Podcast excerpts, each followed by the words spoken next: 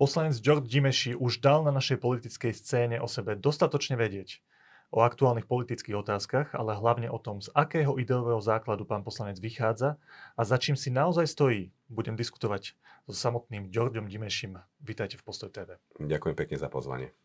Pán poslanec, začneme taký, takou penou dní aktuálnymi politickými témami. Je útorok do obeda, tento rozhovor diváci uvidia o pár hodín a v parlamente je na stole aktuálna téma prelamovanie veta pani prezidentky Čaputovej ohľadom prorodinného balíčka, ktorý presadil Igor Matovič. Z vašej perspektívy, dnes sa možno bude o tomto hlasovať, možno nie. Z vašej perspektívy, ako to vyzerá? Prelomia poslanci prezidentky no veto? Ja by som bol veľmi rád, ak by to veto prezidentky bolo prelomené aby sme tu e, pomoc rodinám doručili včas a doručili ju v tej miere, v akej sme sa zaviazali, že ju doručíme. Ja by som bol najradšej, ak by e, táto pomoc prišla k čo najväčšiemu počtu detí a zároveň by som bol aj rád, aby sa tie deti mali najprv šancu narodiť. Avšak toto nie je ani, ani témou dní a nie je to ani témou v koalícii, pretože sme už um, asi dvakrát skúšali neúspešne. pomáhať neúspešne. A je vidieť, že v tomto parlamente napriek tomu, že sa uh, liberálne médiá obávali toho, že bude najkonzervatívnejším v histórii, takým jednoducho nestal. A toto je aj možno príčinou toho, že to hlasovanie, ktoré malo byť minulý týždeň v útorok, eh, nebolo, pretože nie je dostatok hlasov z radou koaličných poslancov. Nie je žiadnym tajomstvom, že zhruba 5 až 6 poslancov z liberálneho krídla hnutia Oľano rozmýšľa a váha a traja poslanci za ľudí, medzi nimi aj eh, pán poslanec Čeliga, čo je veľké sklamanie, už ohlásili, že veto prezidentky prelamovať nebudú. Že toto je dôvodom toho, že budeme o tomto bode programu rokovať až dnes. A ešte stále je otázne, či vôbec tento zákon prejde, ale som miernym optimistom, pretože hnutie Oľano je prorodinným hnutím, je, uh, minister financí je tým, ktorý tento uh, balík pomoci navrhoval a ja si myslím, že poslanci hnutia by sa mali postaviť za. Ešte jedna otázka k tomuto, pán poslanec. E, sedel tu pred týždňom šéf hnutia Sme rodina a šéf parlamentu Boris Kolár a jednoznačne povedal, že keby to je na ňom, keby on, on je predkladateľom toho zákona, tak príjme tie pripomienky pani prezidentky, pretože ona zo svojho uhla pohľadu v niečom spravila kompromis, nevetovala ten zákon ako celok, len tie časti, ktoré majú platiť až od 1. januára 2023. A jej hlavná výhrada, pre ktorú to vetovala, mala ich viac, ale toto bol ten hlavný dôvod, bolo to porušenie toho riadneho legislatívneho procesu. No a pán predseda Kolár hovorí, ja by som súhlasil s tými jej pripomienkami, aby tie rodiny čo najskôr s istotou dostali tú pomoc, ktorá má platí od 1. júla. A potom, ak by som trval na tom, že chcem aj ten zvyšok presadiť, tak mám na to pol roka alebo koľko, aby som to v riadnom legislatívnom procese s pripomienkovaním, so všetkými argumentami, protiargumentami, po veľkej diskusii, samozrejme možno s neistým koncom, uh, prijal neskôr. No, on povedal zároveň, že nepodrazí Igora Matoviča a bude hlasovať za tú alternatívu, ktorú si pán Matovič zvolí. Pán Matovič si zvolil alternatívu, prelomme veto prezidentky. Chcem sa vás opýtať teraz mimo toho, ako budete hlasovať, lebo to je jasné, ako budete vyhlasovať. E, nemá táto úvaha istú logiku, pretože naozaj tam máte istotu, že okamžite rodiny dostanú daňový bonus vyšší, prídavky vyššie a, a veľká suma peňazí, ktorá sa týka toho kružkovného, 600 miliónov eur. 400. 400, prepačte tak, tak to, je, to je akože otázka naozaj na hlbšiu debatu, že či to krúžkovné samotné je tak podstatnou podporou tých rodín, ako tie iné veci, ktorými sa rodiny podporia. Mm-hmm. Prepačte tú dlhú otázku. Zostručne, že či nemá táto argumentácia aj pre vás osobne logiku? Ja odpoviem vám na vašu otázku, ale ešte predtým e, musím povedať, že ja som veľmi vďačný za tento zákon, pretože sa ukázali veľmi jasné uh, línie medzi uh, liberalizmom a progresivizmom a medzi uh, tradičným konzervativizmom pretože sa veľmi jasne ukázalo, že pre liberála a progresívca rodina, tá tradičná rodina neznamená absolútne nič. A pre nás je uh, základnou bunkou spoločnosti, na ktorej je postavený uh, prakticky celý svet. Počkajte, prečo tak ideologicky uh, hodíte? Však tam sú aj ekonomické argumenty. Áno, ja sa k ním dostanem, ale táto, táto debata v plnej miere odhalila aj tento rozmer slovenskej politiky, ale budeme sa o ňom baviť trošku neskôr. A teraz prejdem k tej, k tej ekonomickej časti tohto, tohto zákona. Krúžkovné je len jedna časť z, z celého balíka opatrení po daňovom bonuse a rodinných prídavkoch. Dosť značná z hľadiska objemu financií. Je, áno je. Avšak e, na to, aby tento e, zákon mohol vstúpiť do platnosti, mohol byť účinný od 1. januára, aby tá pomoc mohla byť účinná od 1. januára, my tento zákon potrebujeme schváliť teraz, aby Ministerstvo financí e, v spolupráci s Ministerstvom školstva a s Ministerstvom kultúry vedeli pripraviť ten, tú aplikáciu, ten systém, v ktorom bude to, to krúžkovné fungovať. Týchto 400 miliónov eur, ktoré sa plánuje ročne vydať na, na to krúžkovné, nie je len pomocou pre rodičov, ktorým, ktorých odbremeníme od toho, že by ich deti alebo aby, aby platili za krúžky svojim deťom, ale zároveň pomôžeme športovým klubom, pomôžeme učiteľom, ktorí si budú chcieť takto, moc, takto eh, privyrábať, pomôžeme eh, mestám a obciam v, rámci centra voľného času alebo základných umeleckých škôl. Veď nech to kľudne robia a nech si za to pýtajú peniaze, lebo tie peniaze dostanú. Že toto je, je prostriedok aj na zvyšovanie rozpočtov týchto e, fyzických osôb a právnických osôb a zároveň je to e, aj možnosť, e, aby sa deti tých rodičov, ktorí si jednoducho tie krúžky nemôžu dovoliť, pretože takí sú, aby jednoducho tie deti tam na nich chodili a neboli diskriminované vo vzťahu k tým deťom, ktoré sa dovoliť môžu, alebo rodičov, alebo rodín tých detí, ktorí sa dovoliť môžu. Takže v tomto smere túto aktivitu vítam. A nie je pravdou to, že, e, táto, že tento zákon v tejto podobe, aké je, e, nie je súci na nejakú novelizáciu alebo upresnenie, pretože je.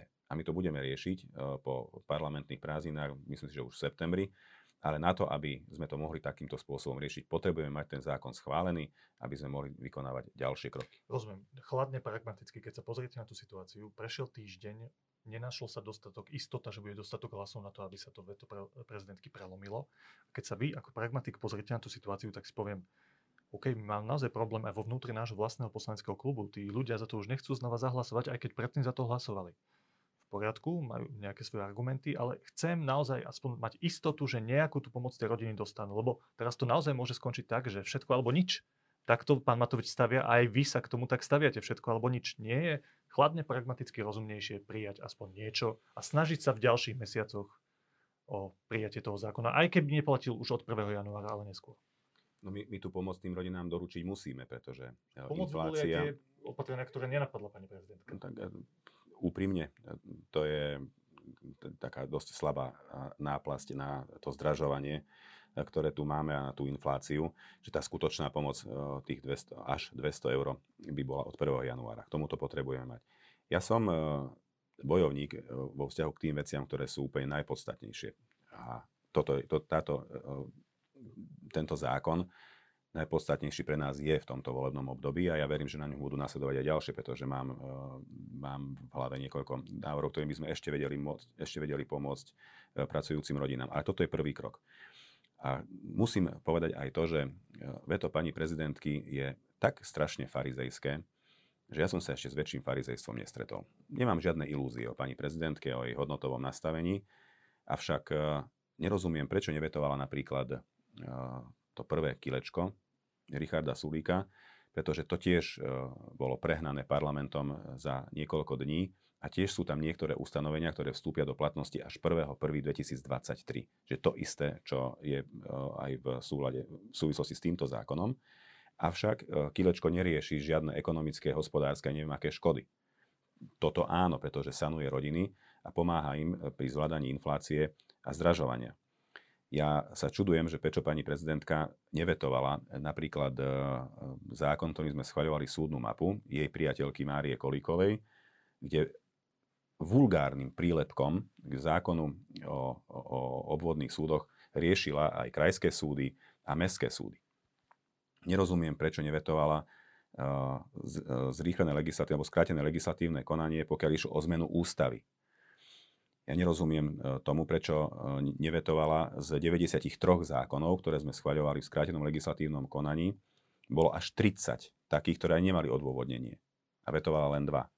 Čiže uh, tu vidím to hnusné farizejstvo pani prezidentky. Pán poslanec, ale tu sa, tu zase, aby sme sa hovorili úprimne, cítim potrebu sa niečo zastať pani prezidentky. Však povedali ste konkrétne príklady. Minimálne pri tej súdnej mape pani Kolikovej ten argument, že tá diskusia celospoločenská, ten legislatívny proces naozaj prebehol skrátene a takým spôsobom, akým by štandardne nemal.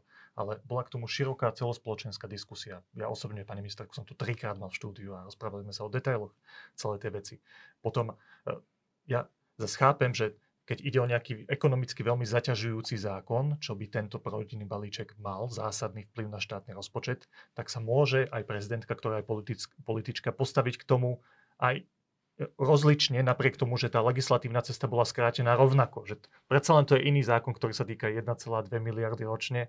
Predsa len je to iné, keď tam je podnikateľské kolečko, ktoré upravuje pravidlá v podnikateľskom prostredí. To rozlišujete? Nerozlišujem, pretože uh, zákon je jednoducho zákonom akurát jeden je vyššej právnej síly a druhý je nižšej právnej síly. Tie vyššie právnej síly sú ústavné zákony alebo novela ústavy a všetky ostatné zákony sú na rovnakej úrovni, preto to, v tomto prípade nerozlišujem. Ale musím povedať aj to, že pani prezidentka si napríklad pri svojom rozhodovaní nevypočula nikoho, kto by e, obhajoval práve túto pomoc rodinám. Vypočula si všetkých, ktorým táto pomoc rodinám vadí. Pozval si tam aj tie prorodinné organizácie. Dala im priestor večer o 6, ale napríklad navrhovateľa zákona ne, nepozvala vôbec ani si nevypočula jeho argumenty. Pani, pani prezidentka tvrdí, že uh, nie sú kryté v rozpočte tieto výdavky, čo tiež nie je pravda, pretože ak by si pozvala pána štátneho tajomníka Klimeka, tak ten by jej presne rozpočítal na, na eurocent, z čoho tieto výdavky kryté sú. A sú v budúcoročnom rozpočte kryté, a dokonca je krytých aj, krytá aj tá miliarda eur ktorú musíme skonsolidovať. Čiže tieto argumenty eh, nie sú skutočnými argumentami, ale beriem, pani prezidentka využila svoju ústavnú kompetenciu, voči tomuto nemôžeme namietať, môžeme si o tom myslieť, čo chceme, je, zákon je v parlamente a poďme ho prelomiť. No, to je to. Jednoznačná odpoveď, a ja to iba zhrniem veľmi stručne, pre vás je tento zákon tak zásadný, že ho nechcete deliť na nejaké dve časti, je pre vás zásadná aj tá druhá časť, čo týka, ktorá sa týka toho, hlavne toho kružkovného a radšej to postavíte tak buď alebo, ako by ste to mali kompromisne rozdielovať. Tak to je. Som za to, aby sme túto masívnu pomoc rodinám schválili teraz a všetky tie muchy toho zákona môžeme kľudne vychytať v, na jeseň, lebo som presvedčený o tom, že ústavný súd tento zákon nezmietne zo stola. Áno, Radoslav Procházka, ústavný právnik, expert na ústavné právo tu sedel a povedal, že ak sa naozaj ústavný súd bude pridržiavať svojej doterajšej judikatúry v týchto veciach a nezmení tú svoju judikatúru, tak zrejme povie, že to bol v poriadku, ten legislatívny proces. No, pretože ale... my poslanci sme sa rozhodli a schválili sme ho uh, väčšinou, že tento zákon pôjde skráteným legislatívnym konaním. Priestor na vyjadrenie mali všetci opoziční poslanci alebo tí, ktorí s týmto zákonom nesúhlasili. Počas tých šiestich dní mohol v parlamente hovoriť každý, kto hovoriť chcel. Pripomienky k tomuto zákonu uh, dali aj uh, SK8, aj Združenie miesta obcí Slovenska a vyjadril sa k tomu každý, kto sa vyjadriť chcel a parlament to napriek tomu schválil. Čiže v tomto prípade ja som taký mierny optimista, že ústavný súd rozhodne v prospech rodín. Ďalšia téma veľmi stručne. Vy ste jeden z ľudí, ktorí veľmi výrazne ostro kritizovali ministra hospodárstva Richarda Sulika. E, momentálne prebieha schôdza, kde ho parlament odvoláva na návrh strany Smer, ak sa nemýlim. Už máte jasno v tom, ako budete hlasovať? Áno, mám. Ja by som veľmi rád hlasoval za odvolanie Richarda Sulíka, avšak budem rešpektovať názor klubu, eh, poslaneckého klubu Nutia Oľano. A ak sa ten rozhodne tak, že eh, nikto nebude hlasovať za a podržia, podržia Richarda Sulíka vo funkcii v rámci nejakých eh, koaličných dohôd, pretože hlasov za jeho odvolanie by bolo v poslaneckom klube Nutia Oľano viac, nie len ja, tak ja sa takéhoto hlasovania v tom prípade nezúčastním, aby som túto jednotu nenarúšal. Richard Sulik prezentoval množstvo protiargumentov k tomu, čo ste hovorili. Vy argumentoval, že pracoval naozaj v prospech Slovenskej republiky ohľadom zákazu rusk, povyžovania ruskej ropy, nepoškodil hospodárske záujmy a ak sa musíme nejakým spôsobom uskromiť a limitovať, tak to je kvôli tomu, sa pozrieme na medzinárodnú situáciu a sledujeme vyššie dobro, to znamená zníženie závislosti od ruských energetických surovín. Veľmi stručne, keď ste počuli všetky tie jeho argumenty, sa obhajoval sa aj verejne v parlamente. Nestačilo vám to ako odpoveď na tie vaše výhrady? Vôbec nie, pretože v piatok v rozprave som mu všetky tieto jeho argumenty vyvrátil. Od prvého po posledný.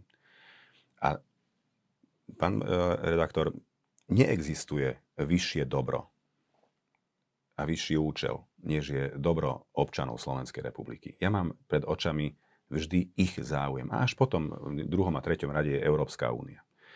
Viete, to je také, také farizejské tiež, keď niekto povie, že nebude financovať ropu e, z Ruska, čiže nebude financovať e, vojnu Ruska na Ukrajine a považuje to za krvavú ropu. Aj tomu istému človeku krvavá ropa zo Saudskej Arábie nevadí vôbec, pretože Saudská Arábia vedie vyhľadzovaciu vojnu v Jemene, je tam rádovo viac uh, mŕtvych ľudí, okolo 400 tisíc, 100 tisíc mŕtvych detí. A vy Toto... máte to, že Rusko je bezprostredné bezpečnostné riziko aj pre Slovenskú republiku, aj pre Európsku úniu a je... spoločný postup aj v takýchto veciach vlastne bráni a chráni aj občanov Slovenskej republiky. Však Putin evidentne tie energetické suroviny využíva pre svoju zahraničnú politiku. Nie len voči Európskej únie, aj voči Slovensku. Áno. A si pozrite, akú, aké, uh, aké uh, výnimky si vybojovali tie prímorské štáty, Cyprus, Grécko, ktorí vozia ruskú ropu svojimi tankermi do Indie a zarábajú na tom 100, 100 milióny eur. To si, oni, oni si ochránili svoje vlastné hospodárstvo. Pozrite si, akú výnimku si e, vybojoval, vybojovalo Maďarsko to, keďže jeho rafinérie dodávajú len uh, toľko, uh, majú, majú kapacitu len toľko uh, tisíc litrov, koľko vedia umiestniť aj na maďarský trh, čiže oni si kľudne budú do nekonečna tankovať za euro 30, nie tak ako my, tak my sme urobili to, že sme z proexportnej, z proexportného Slovnaftu urobili rukojemníka, ktorý za 18 mesiacov, 18 mesiacov preto, lebo 8 mesiacov môže vyvážať svoje produkty kde chce a ďalších 10 mesiacov už len do Českej republiky, tak my sme z neho urobili rukojemníka, ktorý si bude musieť tú svoju technológiu pretransformovať na tú ľahkú ropu. A tu je, toto je tá najväčšia, najväčší rozdiel medzi tým, e, čo si vybojovalo Maďarsko a čo, čo vybojovalo Slovensko. A tento argument Richarda Sulíka padá, pretože nie je to to isté. Totižto Slovná to dve tretiny produkcie vyváža. Ak mu po 8 mesiacoch usekneme 40 e, vývozu, ostane mu 60, čiže 30-40 na, na slovenský trh, zvyšok do Českej republiky a po ďalších 10 mesiacov už končí aj tam. Ak do toho času Slovnaft nebude môcť vyrábať z tej uh, inej uh, ľahkej ropy, tak uh, ja neviem, buď tu budeme mať nedostatok uh, pohonných látok, ale čo je najpodstatnejšie, a toto je najpodstatnejšie, my sme sa zbavili šance, že budeme tankovať lacnejšie. Totižto Barel ruskej ropy stojí zhruba o 40 dolárov menej než tej inej ropy, plus náklady na dopravu uh, kontajn, uh, uh, tankermi a prepravné poplatky cez potrubia zvyšujú cenu o ďalších 5 až 10 dolárov, či to je 50 dolárov na barel. Toto my budeme musieť zaplatiť na čerpacích staniciach. Vy vlastne hovoríte, že OK, fajn, rešpektujeme aj spoločný európsky postup voči Rusku, naozaj je to bezpečnostná hrozba, zbavme sa závislosti od tých surovín, ale treba to spraviť rozumne, v nejakých medziach, lebo niektoré krajiny si to dokázali tak, tak vylobovať, že sa to spraví v nejakej miere, aby netrpeli tí občania tej danej krajiny extrémne a tu sme zlyhali. Tu sme absolútne zlyhali a pozrite sa aj na to, že ako sankcie aké sú sankcie neúčinné voči Rusku. Veď ako včera som čítal, ako do Indie a do Číny export tých ropný, ropy a ropných produktov stúpol o 55% Sice to predáva lacnejšie, ale, ale tie príjmy takisto plynú. Čiže ja hovorím to, že áno, sankčné, sankcie voči Rusku. Áno, Rusko vedie neospravedlniteľnú vojnu na Ukrajine, ale toto nemôže byť uh, uh, ruka v ruke to nemôže ísť s tým, že my si teraz poškodíme hospodárstvo a cenu tej vojny zaplatia občania Slovenskej republiky. Proti tomuto ja bojujem. To je ešte na dlhšiu debatu, lebo však keď je vojna a cítim bezpečnostné riziko, bezpečnostné riziko tak aj nejaká miera obetovania eh, aj v tých daných jednotlivých krajinách Európskej únie eh, asi je na mieste. Ale poďme ďalej. Chcem sa teraz dostať k takej vašej vnútornej motivácii k tomu všetkému, čo robíte ako politik. A dotknem sa, dostanem sa do tej témy tou vašou novelou zákona o štátnych symboloch, ktorý ste predložili aj s pánom poslancom Tarabom a, a ktorý je, ak sa nemýlim, stále na programe tej schôdze prebiehajúcej. A chcem sa vás opýtať, to je, to je celkom jednoznačné, keď som si čítal to znenie zákona, je to veľmi krátke. Vy ste tam vlastne vložili iba vetu, že na budovy a v budovách ustanovizní, ktoré sú vymenované v tom zákone a na budove, v ktorej sídli verejný ochranca práv, to je celkom jednoznačná narážka na ten problém, ktorý už vznikol v minulosti, sa zakazuje umiestniť symboly hnutí, organizácií, komunity a ideológií propagujúcich akýkoľvek druh sexuálnej orientácie. Odkiaľ ste mali motiváciu pre takýto návrh zákona? Ako to vôbec vzniklo, že toto idem riešiť, tento problém v zákonnom znení? Je asi každému jasné, že tu sa nejedná výlučne len o dúhovú zástavu ako takú, pretože dúhová zástava napriek tomu, že všetci jej podporovatelia hovoria o tom, že predstavuje alebo symbolizuje toleranciu voči inakosti, tak tomu nie je až tak celkom pravda, pretože dúhová zástava nie je len zástavou homosexuálov, ale sú tam aj rôzne iné, iné druhy sexuálnych menšín, je ich vyše 70. A sú medzi nimi aj, aj také, ktoré popierajú inštitút manželstva ako jedinečného zväzku muža a ženy. Čiže to je, je to priamy útok na základnú bunku spoločnosti. Táto ideológia je zároveň aj tou, ktorá je netolerantná voči tým, ktorí si myslia, že napríklad takéto zástavy tam nemajú čo robiť, alebo si myslia, že osoba, ktorá sa dá preoperovať z muža na ženu, a takto je to v poriadku a ešte by sme ju mali adorovať, tak keď ja poviem, že to normálne nie je, tak tento názor tolerovaný nie je. Vlastne hovoríte jednu zásadnú vec, s ktorou by nesúhlasili všetci tí ľudia z druhej strany, lebo oni tvrdia, my len chceme žiť naše životy, nebráňte nám v tom, umožnite nám to. Vy vlastne tvrdíte, že, že keď týmto ľuďom dovolíme žiť tie ich životy a aj, aj propagovať tú vlajku tolerancie, tak to má zásah do životov iných ľudí, ktorých to obmedzuje. Toto si myslíte? Myslím si to, že to, čo hlásajú oni, tak e, teraz myslím na liberálov, na progresívcov, že tolerancia, tak práve tú toleranciu oni v sebe nemajú. Ja by som chcel žiť v tolerantnej uh, krajine, chcel by som žiť v tolerantnej Slovenskej republike, kde, si, kde keď poviem, že považujem za chore to, ak sa niekto dá preoperovať z muža na ženu a takto žije, tak aby tento môj názor e, tolerovaný bol. Nikto mu to nezakazuje, nikto mu to, uh, nikto ho nebude za to trestať ani ho dávať do väzenia, ako napríklad v Saudskej Arábii, ale nech mi je dovolené povedať, že to pre mňa je neprirodzené, nemá to nič spoločné s prirodzenosťou, až to považujem za chore. A e, keď si všimnete tú dekadentnú Európsku úniu, mne strašne pripomína súčasná e, Európska únia e, dekadentný Rím pred rozpadom, tak tam si vážia práva týchto sexuálnych menšín viac ako práva napríklad autochtónnych národnostných menšín žijúcich v Európskej únii. A za všetky spomeniem napríklad odmietnutie minority SafePack, za ktoré sa postavil aj Ivan Korčok. A toto suma sumárum, ruka v ruke spôsobilo to, že sme si povedali, že áno, poďme si povedať, že na štátnych budovách budú len štátne symboly alebo regionálne symboly alebo symboly nejakých území, ktoré tu sa historicky vyvinuli a nie inej ideológie.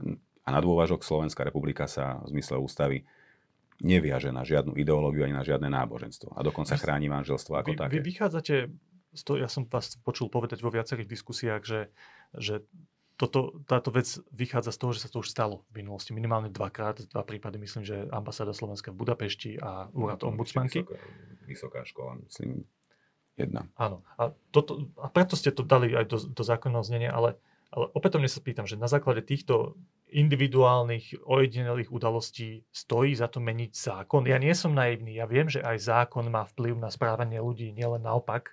To, to, to je vec, ktorá sa niekedy podceňuje, že ako zákony ovplyvňujú správanie ľudí, ale vedeli ste veľmi dobre, aké to je toxické, keď prídete s takýmto návrhom. Vedeli ste veľmi dobre, aké je toxické to, že s tým prídete s opozičným poslancom, ktorý sa dostal do parlamentu na kandidátke LSNS.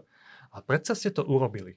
Nestačí o takýchto veciach hovoriť vo verejných diskusiách, nechce mať dúhové vlajky na štátnych inštitúciách. Musí byť na to zákon, Prečo ste to robili? Je to váš marketing? E, nie. V konečnom dôsledku to možno e, pomôže aj párom rovnakého pohľavia. Akurát som sa dočítal, že e, moji kolegovia pripravujú takýto zákon, už ho majú pomaly aj, aj, aj nachystaný, aby si páry rovnakého pohľavia mohli po sebe dediť, alebo nazerať do zdravotnej dokumentácie, s čím sa ja stotožňujem, poďme im pomôcť samozrejme. A paradoxne možno tento zákon bol, te, bol tým, ktorý, ktorý túto diskusiu rozprú, rozprúdil. Ale viete, aby sme... tento váš zákon rozdeľuje že je výrazne rozdielujúci. Samozrejme, samozrejme, že áno. A nie je lepšie pre pokoj spoločnosti o tom hovoriť, ale nedávať to za Nemá, nemá to, nemalo, nemalo, by to takúto, nemalo by to takú váhu, akú, akú to má teraz. A ja považujem za dôležité upozorniť na to, že uh, Slovenská republika je ešte stále konzervatívnou krajinou a považujem za dôležité povedať aj to, že tá uh, veľmi hlasná, liberálna a progresívna menšina ešte stále tu nie je tá, ktorá, ktorá bude ukazovať, aký má ráz táto krajina. Keď toto hovoria politici, sme zvyknutí na to, že sú to väčšinou ľudia z kresťansko-konzervatívneho prostredia. Že sú to, že je to Anna Záborská, že sú to iní ľudia, ktorí pochádzajú z nejakých kresťanských spoločenstiev, charizmatických hnutí, alebo že to je úzko späté s, nejakou ich, s nejakým náboženským presvedčením. Vy ste zaujímaví v tom, že ak sa nemýlim, opravte ma prosím, že vy tento rozmer v sebe nemáte, že ne, vy nepochádzate z nejakej kresťanskej komunity, ktorá jasne aj vo svojich pravidlách má takýto pohľad na svet. Z čoho vychádzajú tieto vaše pohľady? A, a potom hlavne je to, že George Dimeši sa rozhodol, že budem raziť konzervatívnu líniu v politike, lebo to je výhodné, lebo ako ste povedali, väčšina Slovenska je stále konzervatívna, alebo to je niečo, za čím si naozaj stojíte, čo aj vo vašom súkromnom živote, aj vo vašom presvedčení, hlbokom osobnom, mimo makiavelistického pohľadu na politiku a oportunizmu a marketingu, ktorý je do istej miery potrebný v tej politike. Za čím si naozaj stojíte?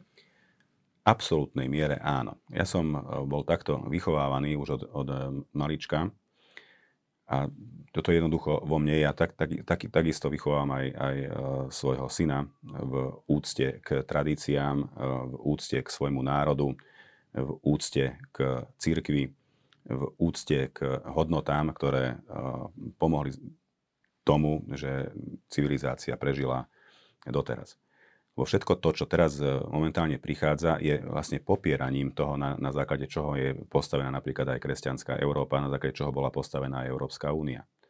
Veď si zoberte, že progresivizmus e, búra a, tradičnú rodinu. Zoberte si aj to, že práve oni sú tí najnetolerantnejšie, hovorím to už tretíkrát, pretože oni považujú za, za podstatné a za dôležité a za správne i len to, čo tvrdia oni. A všetko Takže. ostatné je iné. Moment, niekto končí myšlienku. A i, uh, tieto nové hodnoty, ktoré tu oni priniesli do tejto politiky a ktoré sa silou pretláčajú a ktoré uh, do, sa doslova uh, alebo ich doslova chcú nanútiť uh, ľuďom do hlav, tak toto mi, uh, lebo ja tam dávam rovná sa s komunizmom. A my v Strednej Európe už máme veľmi neblahé skúsenosti aj s e, pravicovou, aj s ľavicovou diktatúrou. A my vieme, že e, sloboda je to, čo si, e, čo si všetci musíme vážiť najviac. A práve tí liberáli a konzervatívci sú tí, ktorí slobodu nášho prejavu, slobodu nášho myslenia, slobodu nášho štýlu a spôsobu života popierajú. A toto je to, voči čomu sa my musíme veľmi silno a veľmi rázne vymedziť a tento zákon je áno aj uh, odpovedou na to, že poďme sa o tom konečne baviť.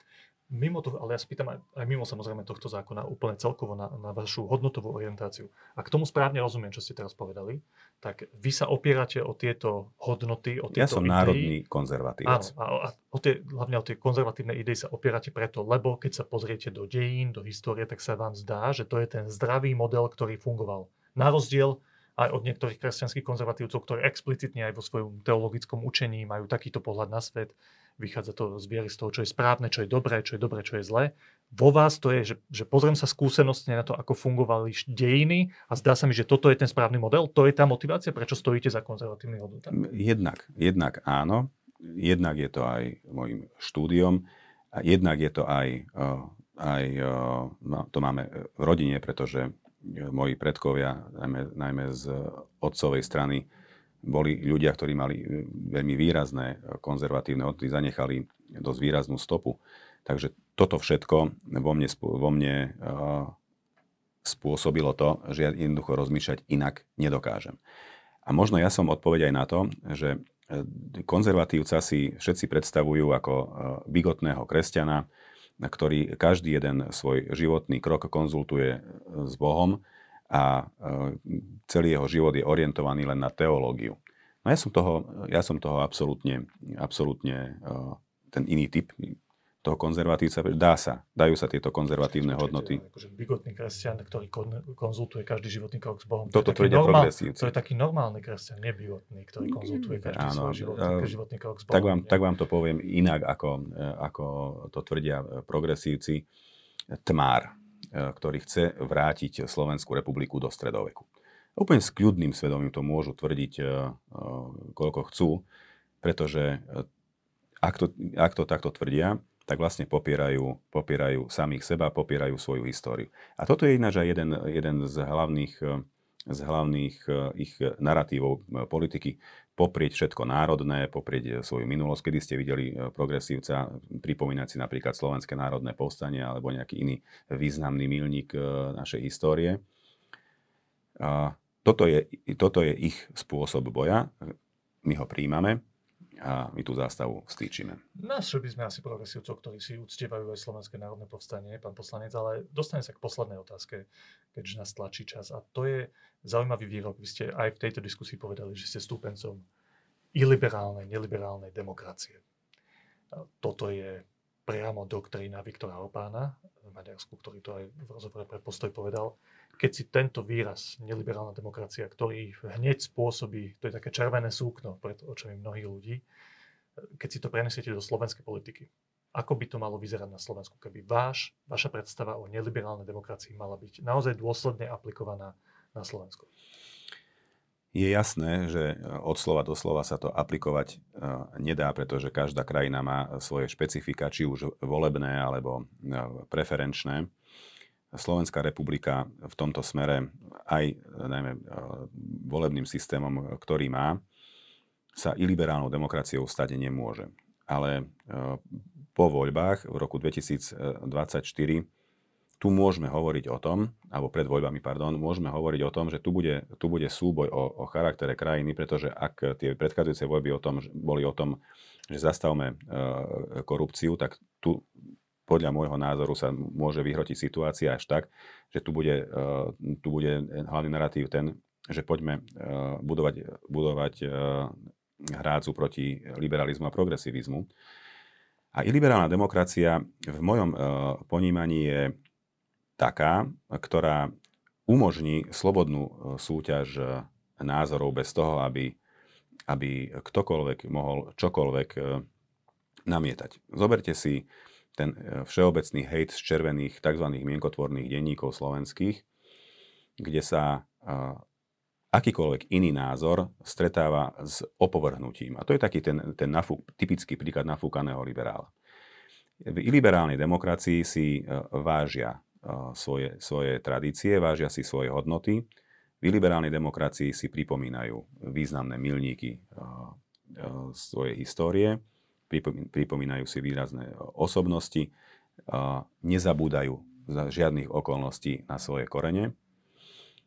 A pokiaľ ide o zahraničnú politiku, tak v e, krajinách, ktorá preferuje liberálnu demokraciu, tak v prvom a aj v poslednom rade pozerá na záujmy svojej vlastnej ekonomiky, na záujmy svojho vlastného občana a až potom na záujmy geopolitických e, hráčov, či už Spojených štátov, Ameriky alebo Číny, to už je, nech tam každý dá krajinu, ktorú, ktorú chce.